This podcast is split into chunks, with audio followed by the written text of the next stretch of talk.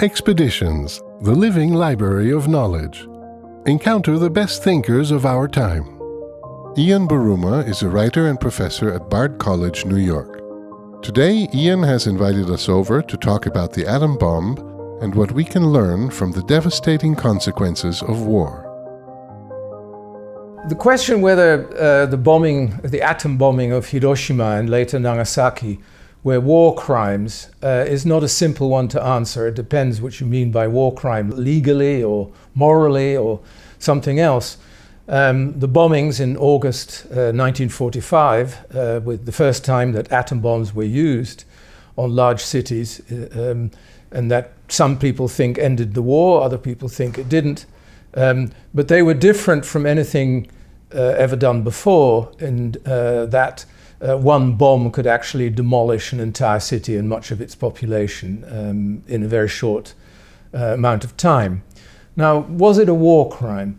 Strictly legally speaking, um, perhaps not, since the Geneva Conventions um, that uh, existed before the war and, and, during World War II did not really talk very much about uh, civilians. How about morally speaking? Now, morally speaking uh, is a different matter. And to uh, talk about the, the moral consequences and also, of course, the military consequences of using um, bombs to terrorize a civilian population, you really have to go back uh, quite a bit further than uh, World War II. Um, the first time, uh, perhaps that arguably, that it was done was in 1920 in Mesopotamia, which is today's Iraq, of course, which was then run by the British uh, as a mandate after World War I.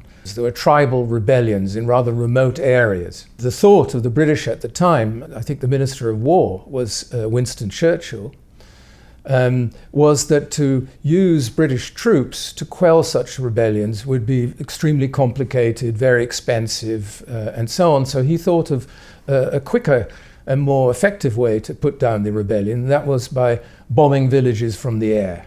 The first time that something uh, bombs were used uh, strictly to terrorize a population into submission, um, they were carried out by squadron leader Arthur Harris, later better known as Bomber Harris, uh, who was responsible for the bombings of Dresden and Hamburg and, uh, and so on.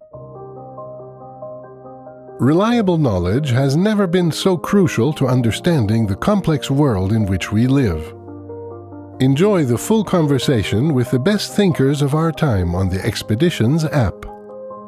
Register at exp-editions.com, the living library of knowledge.